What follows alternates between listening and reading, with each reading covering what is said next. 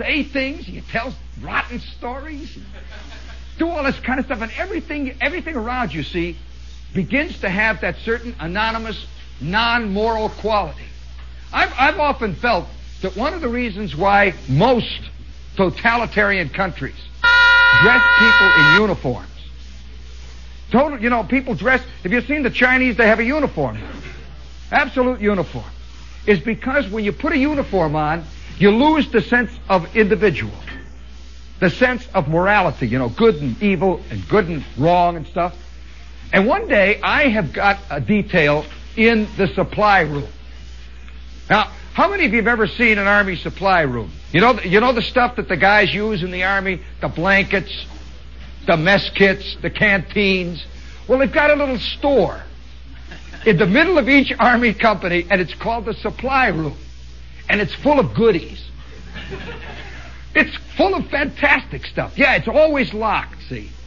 And every time you go to the supply room to draw something, you take this little form. It's called Form thirty-two. And Form thirty-two tells all the things you were ever given in the Army. It's there, see. And so you go down and you say, I want a pair of shoes. Your shoes are already up to your knees, you know, you wore them through. He says, okay, typical. Oh, those shoes are all right. They'll last you a while. You go. And all of a sudden, I find myself in the supply room. Well, can you imagine yourself spending a night absolutely free and untrammeled in Tiffany's? Yeah, I mean, you know, just walking around. You all by yourself, see? And you got the key to all the cases. You play around. You just put these things on, hat, big five thousand dollars watch, and all that stuff. So I'm in the supply room. Me and Gasser, one afternoon, have been given the job to clean up the supply room. Now, in the back, they had this big storeroom. Went all the way back, like a little warehouse. And in front of this thing sat the supply sergeant. He's in charge. He's a real crook. This guy, every night when he left to go back to the palatial mansion he occupied in town, he would go home, he would weigh forty pounds more than when he came in the morning. He had nineteen field jackets on, see? He had six pair... Can you imagine a guy who wears six pair of shoes, one over the other, you know? He'd walk out. He'd go hopping out, you know? Where do you think the surplus store's got all that stuff? You know, all the supply sergeants, see? So here's this big fat toad sitting there in the front.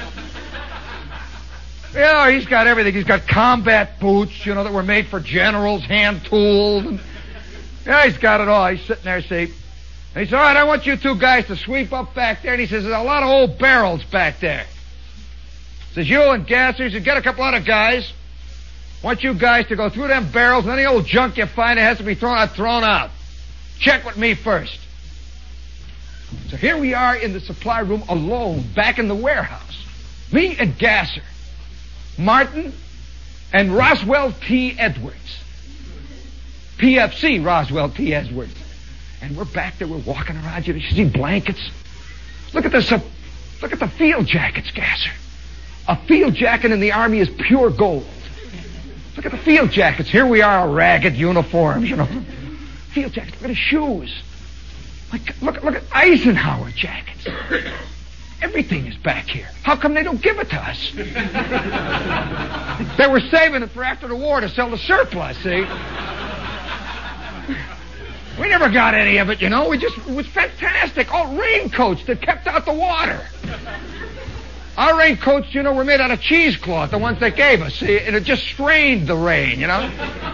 Keep the large pieces of crud off you, that's all. Or the water, they said, was good for you, you know. Wash your uniform. So we're walking around back there, and now we go back to the end.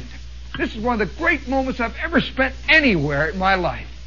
Walking back, here are these barrels, see? They're all stacked up along the edge. Big pile of them. All right, Gasser picks one up. He says, what's this stuff? Ah, it's some old clothes. He pulls it out. Hey, for, look at this, for crying out loud. Look at this, look at this hat. It's a World War One campaign hat.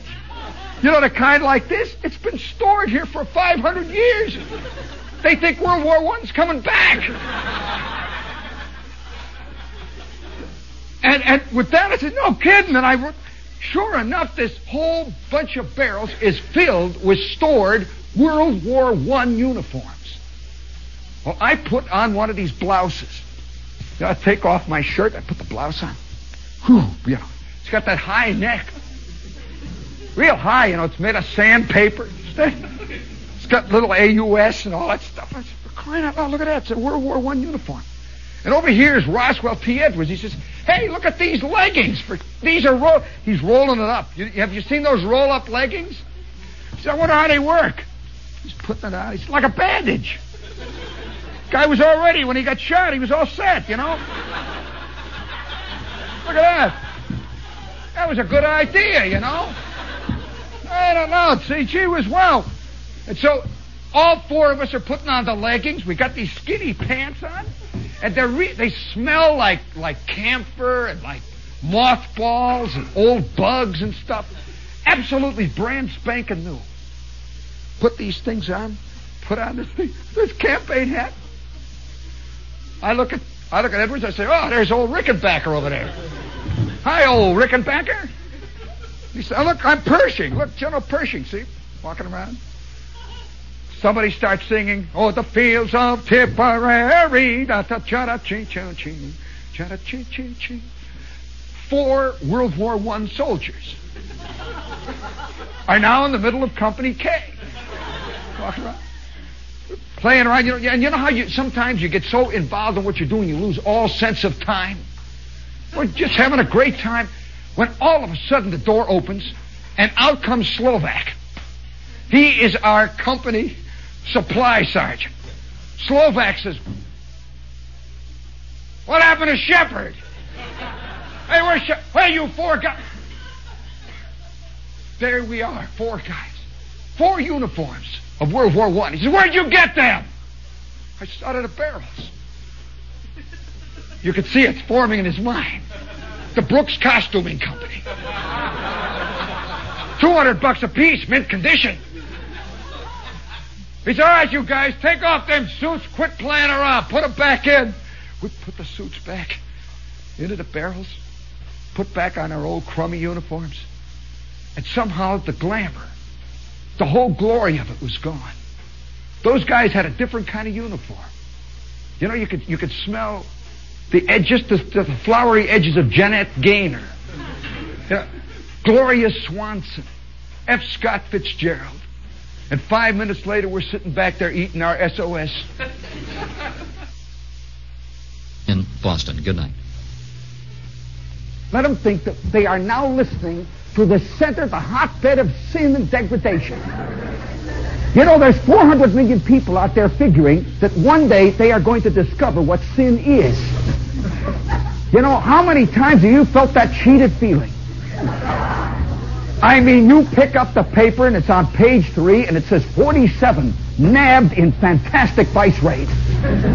And you look at this and you see these guys being hurried into the wagon. They got their black glasses on and they're holding up copies of the Paris Quarterly, you know. And you feel cheated. I missed another one. I missed another party. Well, this is a problem that all of us have to face. We as Americans, we as Americans are a very special breed of cat. Oh, yeah, we really are. And, and on a Saturday night, as we sit here quietly eating our cheeseburgers, and you can hear, if you listen carefully, listener out there, you'll hear the sound of girdles creaking. It's all part of life in America. Out there right now at this minute. Let's, let's, let's pause before we get started. Let's give them a moment of simple commiseration. Out there in the darkness right now, there are four hundred million Americans heading along the turnpikes on a Saturday night, aiming at debauchery. They're heading for the Howard Johnson. This is an American's idea of really going all the way. As a matter of fact, out in Indiana, I can tell you on a Saturday night, they can measure what kind of a Saturday night it is by how many interchanges you ride over on the on the turnpike. If you're really going out, it's a three-interchange night. You just drive on the turnpike. You know, turnpike driving has become an end in itself. It's not where you go that matters. In fact, right now on the New Jersey Turnpike, you can buy little beanies that say souvenir of Interchange twelve. With a propeller, you know. Or you can get a little hat that says souvenir of Route nine. I've been there. And so now, at this moment, let us pay simple homage to those pilgrims in search of passion, who right now are heading for the drive-ins of the world, who are heading for real life as seen on a wide screen, with their little rusty horses on the side of their on the side of their Mustangs. How about that little rusty horse? I kind of like him.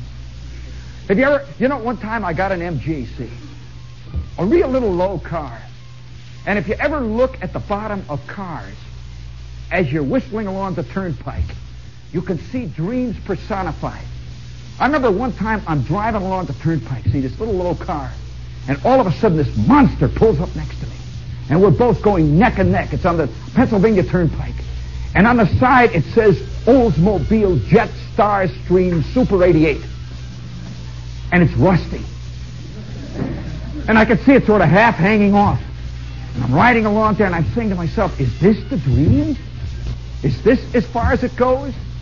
Well, maybe it's because in America we live a special life. And I just got back from the Negev Desert. Are you interested? Yeah. All right. You are now going to see the other shepherd. Are you prepared? Now, wait a minute, honey. You just sit there and be quiet and object when I give you the cue. This... Shut up, will you, or leave. Look at this. Now, wait a minute. Look at that. Look at that. All right. Can you imagine walking into your boss's office Monday morning like this? You arrive. You can see it gives you a very different aspect. You notice how tall you walk. Yeah. Now, if you want to if you want to prepare for sandstorms, here's the way this... Oh, by the way, look at this. Can you imagine walking into a union negotiation? You know, you just sort of carry it in. You don't say anything about it. You just open it up and pare your nails with it.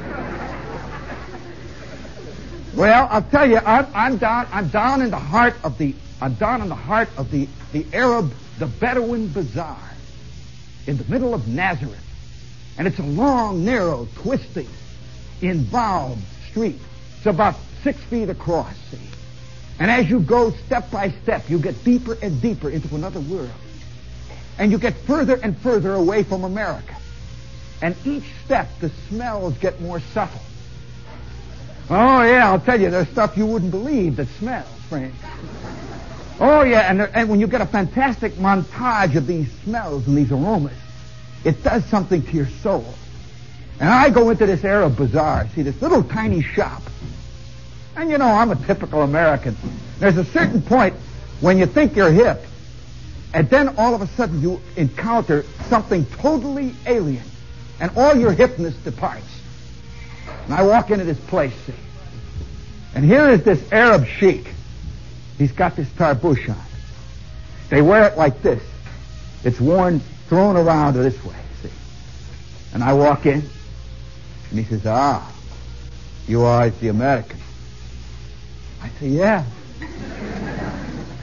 You know, yeah, what can you say, you know? And he says, come into my shop. Let us sit down and speak of what perhaps you would like to take home to America as a little gift. And so we sat down, and immediately he brought out this Turkish coffee. And we sat at this tiny inlaid table. Me looking at him, him looking at me. And then he said, what was it you desired to take home as a souvenir? And there was a slight flicker of his shoulder. And I saw a figure behind in the darkness appear from behind the beaded screens. It was this fantastic alabaster dream. What a chick. Woo! and she had these almond eyes, and she just appeared for an instant and then disappeared. His eyebrow flickered just slightly, this little flick. He says, "Is there anything you see?" I says, "Well," uh, he says, "that is exactly what I thought. Now let us speak. What was it you want?" And I could see by a flick of his left hand that it was expected of me to discuss water pipes, which were over here all piled up marked for tourists only. And I said, uh, "How about a water pipe?" He says, "Ah, I see you are a man of taste and discretion." And behind us, I could hear this oriental, this Arabic music begin to play. Boom, da, da, boom, da, da, boom, da, da, boom. I could hear the sound of those pipes. Boom, da, da, boom, da, da, boom. And boy, I could feel my blood boiling. And he says, "I can arrange to have whatever you wish sent to you duty free." I says, "Duty free?" "Duty free." I says, "Well." And we settled back for a long moment like that. And then there was a sudden moment, a sudden instant. And once again, I see this alabaster form. This time, it's another alabaster form. He says, "I have much in stock." Little did I realize at that moment that I had engaged myself in a subtle bargaining, a subtle but very, very well-established pattern. I was about to buy, gentlemen, the ultimate souvenir. Haven't you, as an American, uh, as a traveler, haven't you wanted someday to bring back the one thing that said it? Yes. Yes. Yeah. I mean, and you get it back home and it just turns out to be a rotten little vase. You know, just a crummy vase, and you see them up and down forty-second Street. And you've lugged it back in your bag six thousand miles, and that turns out to be a rotten little vase. And you take pictures. We all have the desire to bring back the ultimate. Well, I am sitting with this Arab sheikh, and he says to me, he says, "Of course you realize that these things take time." I said, "How much?" He says, it depends, it depends on the sort of negotiation that you wish to enter into. Do you wish to pay cash, or do you wish to charge it?" Little did I realize how spectacularly successful my Diners Club card could be. You would be surprised at the things that you can charge on your Diners Club card, friends. You'd be surprised. I've been in places that I expected any minute now to hear the heavy tread of the law, and above it it says carte blanche cards honored. Well, I am sitting with this guy for fifteen minutes, and we are talking back and forth with this subtle innuendo of two old experienced men of the world, until finally he says, "The deal is complete. It was a pleasure to do business with you. Her name is Fatima. Of course, you can call her anything you care. She prefers Fatima." And I said, "Fatima, Fatima. Oh, boy, wouldn't they love to see Fatima in Hammond, Indiana?"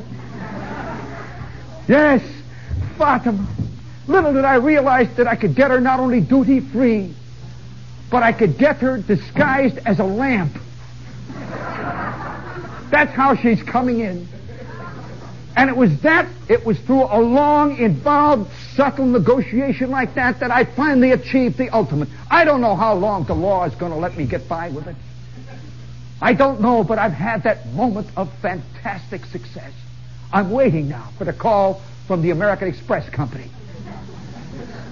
I wonder how she'll be wrapped. I wonder what you say, you know, that first moment. "Come, Fatima. Come." And a, a true slave. It was that way, and it was It was the most fun I've ever had. I don't think anybody has ever bought a Doberman Pinscher and had as much fun as I had. You didn't know they sold dogs in the Arab Bazaar, did you? Well, I've made my peace, and I'm going to continue to live with it. You know, it's a funny thing about about people. About when you travel out and you learn about your land, you know. I am in the middle of this, this fantastic scene in a, in a town north of Tel Aviv. This is another time when you discover yourself. And it's a low mud hut. And I've been taken in by this guy who says, you really want to see how the native world lives? And I says, yeah. And so we go into this place. It's all lit with purple lights. And I could see people lounging on the floor. And there's guys wearing tarbooshes. You ought to see an Arab when he's in his full regalia. They wear shades. You ought to see a, an Arab in his shades.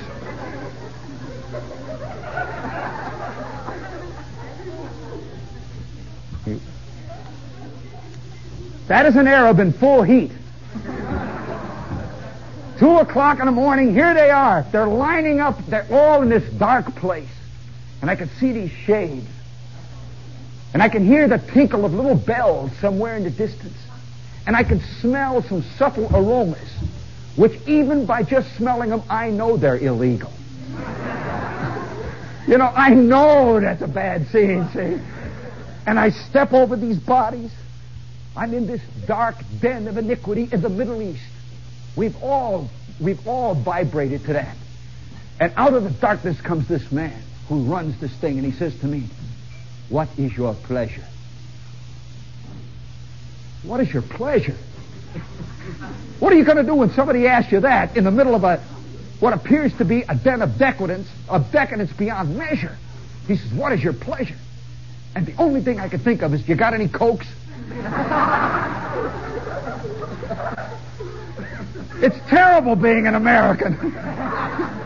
I'm telling you, we're very uncreative sinners, you know? So, in the middle of all that, you know, I'm sitting there and I'm thinking, holy smokes. I can remember my mother. I'm a little kid, see?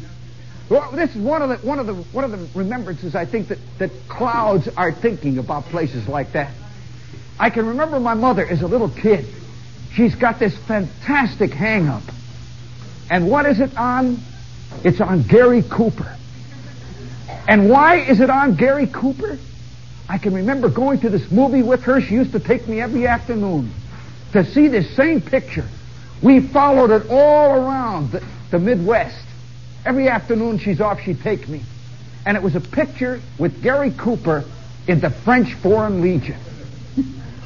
The French... What was the name of that picture? Did any of you ever see that picture? Was that Beau Geste? Gary Cooper had this big hat, you know, with the thing hanging down the back. And my mother had this idea in her head that if she could only get to the desert, Gary Cooper would grab her. Either that, or if she could get to the desert, Rudolph Valentino would grab her. My mother had an idea that she could see herself being carried away on a horse, you know, off into the desert to this tent made out of camel hair, see? And you know, she used to stand over, I remember she used to stand over the sink after one of those afternoons with Gary Cooper in the French Foreign Legion, and she's wearing her rump-sprung bathrobe. But she's got an orange bathrobe. She called the Chinese red. And it was an orange rump-sprung chenille bathrobe. And I can remember her standing over the sink, see, and it had dried egg on the lapels. And she's got her Brillo pad in her hand. My mother was the only mother I knew who slept with her Brillo pad. I'm telling you, she kept it in a shoulder holster, you know? I can remember her really, seriously, I can remember her standing over the sink. It's, she's had a big afternoon in the French Foreign Legion. And the sand is still coming down out of... It's, it's coming down out of her curlers, you know? My mother had her...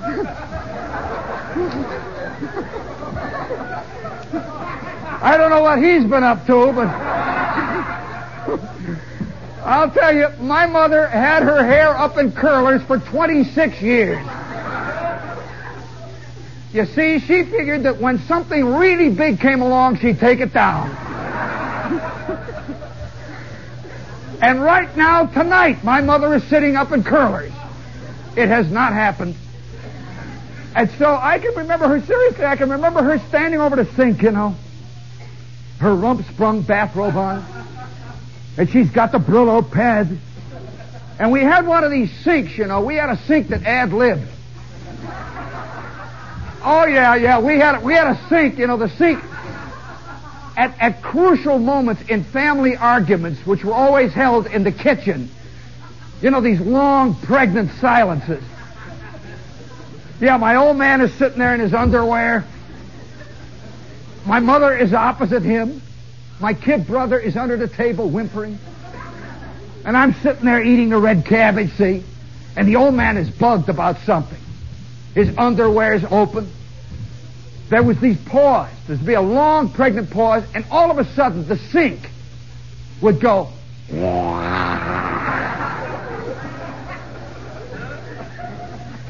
really kills the point of anything that happened.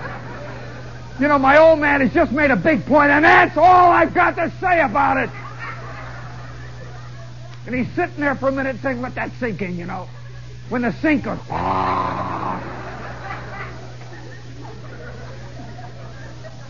And it was, it was sort of throw up, you know. See, our sink somehow was connected with Bruner's sink next door. And the Bruners lived like pigs.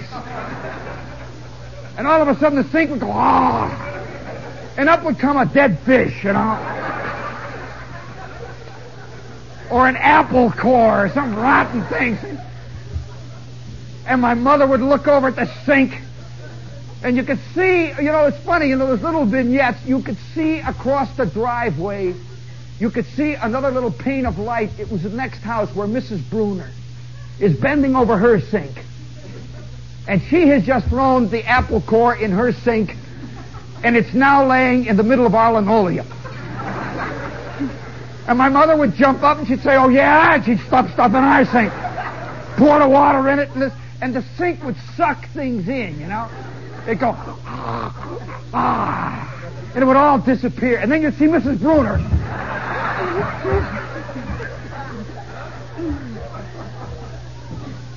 Oh, life, I'll tell you, man. And I remember my mother, you know, those moments after long afternoons with Gary Cooper. I don't know whether people in showbiz know how much they affect all the rest of them out there.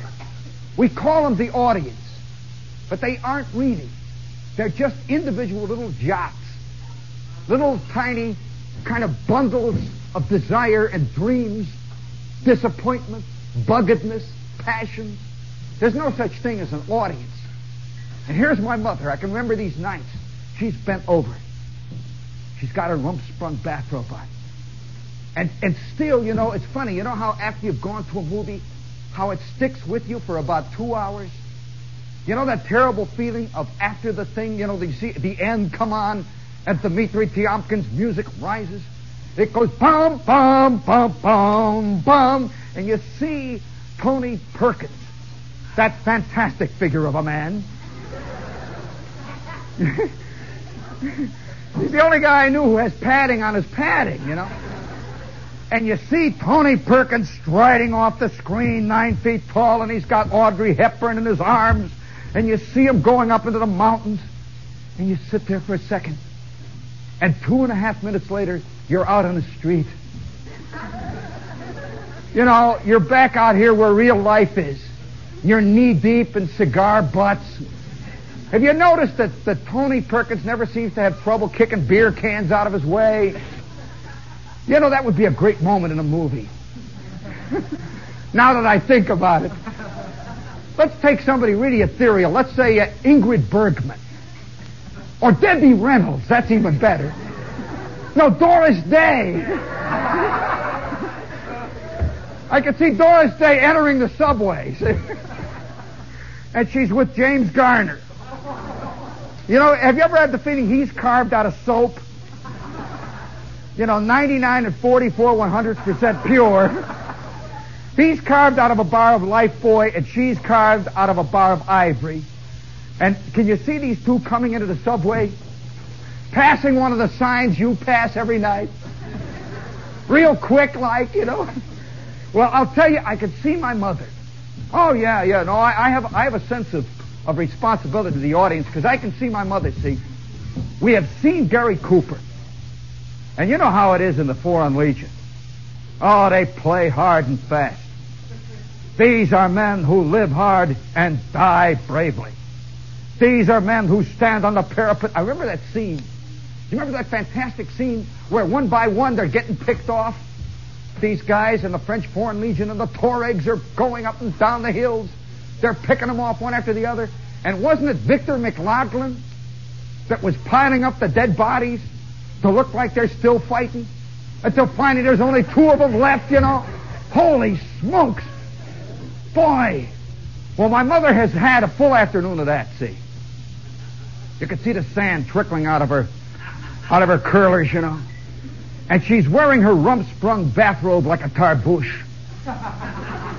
And you know, she's in purdah. You know, oh yeah, have you ever seen how purdah is? You know, you see these chicks walking around, you know, and it's like this. Oh, you'd be surprised what that does. Yeah, and she's standing there, you know, she's got her bathrobe up like that. And she's working over the sink, and she gets very silent. People who get involved in these things get very silent afterwards. And she's silent, see? And I'm sitting over there by the by the table. I'm a kid, you know, and I got my meatloaf. I got my red cabbage. You know, and I got my Ovaltine. Oh, by the way, how many of you ever listened to Tom Mix? Yeah, and his Ralston Rangers. I'll never forget wanting one whole year a box of Ralston because I came from an oatmeal family. You know, Ralston was always advertised as having a nut-brown goodness with a nutty flavor that Tom and Tony, his horse, both eat every morning. Yeah, and Jane and Jimmy, too, and the old Wrangler every morning. And then I remember getting my first bowl of cream of wheat, my first bowl of Ralston, and it tastes like jazzed-up oatmeal. That that slow settling in of, of, I suppose you can call it, ah, what is the word? Vague knowledge that it's all not what it seems to be. And my mother, of course, is still, I think the women are the great romantics. That's why men have so much trouble with them. You know, they, they marry images, not men. And here she is bent over the sink, see? And once in a while the sink goes, ah. And she sort of pushes it down. She's pretending it's a camel. You know, that makes it better, see? So she's hanging over this thing, and she's very silent. I'm a kid, and I'm eating. And my kid brother's eating. And there's that kind of, you know, that nice, nobody's paying any attention to anybody else feeling in the family kitchen. I'm eating away, my brother's eating away. And by the way, I had the kind of brother who didn't eat. He'd go through periods when he refused to eat completely. Absolutely, just would sit. And it got to the point, I remember, where my old man used to say, "You won't eat, huh?" And he'd grab him by the back of the neck. He'd say, "Give me this screwdriver." He'd pry his mouth open, and he used his kerosene funnel on him. I can remember him pouring the pouring the red cabbage down the funnel and putting it down. The kid brother's eyeballs bugger. He learned to eat, I'll tell you. He got so he was mainlining mashed potatoes. So, you know, you live in this kind of world, and, and, and it's one of those long afternoons. We've seen, we've seen Gary Cooper, or my mother is still riding those fantastic long hills of the dunes, when all of a sudden, the back door slams open, and there's the old man coming in. You know, our neighborhood Tuareg, our Bedouin. He comes pouring in. He says, "I'm home." And he starts taking off his clothes. And my mother just turns around. She says, "Yeah." You know, I said, "What do you mean, yeah?" She says, "Yeah, I see. You're home. I see." And then he turns around. He says, "What have you been doing? Have you been at them damn movies again?" And she says, none of your business. And then I hear him stamping off into the living room. And he says, if I ever catch that Gary Cooper, I'll hit him in the mouth. He don't even know how to ride a horse. And my mother says, that's what you think. He says, well, I bet he can't play pool. My mother says, that's all you can do. And then there's silence. And then I hear the sink go, ah. And there is the vignette of what showbiz does to the living, breathing protoplasm of the audience. It splits them. We'll be back in five minutes. Let's hear it. Come on.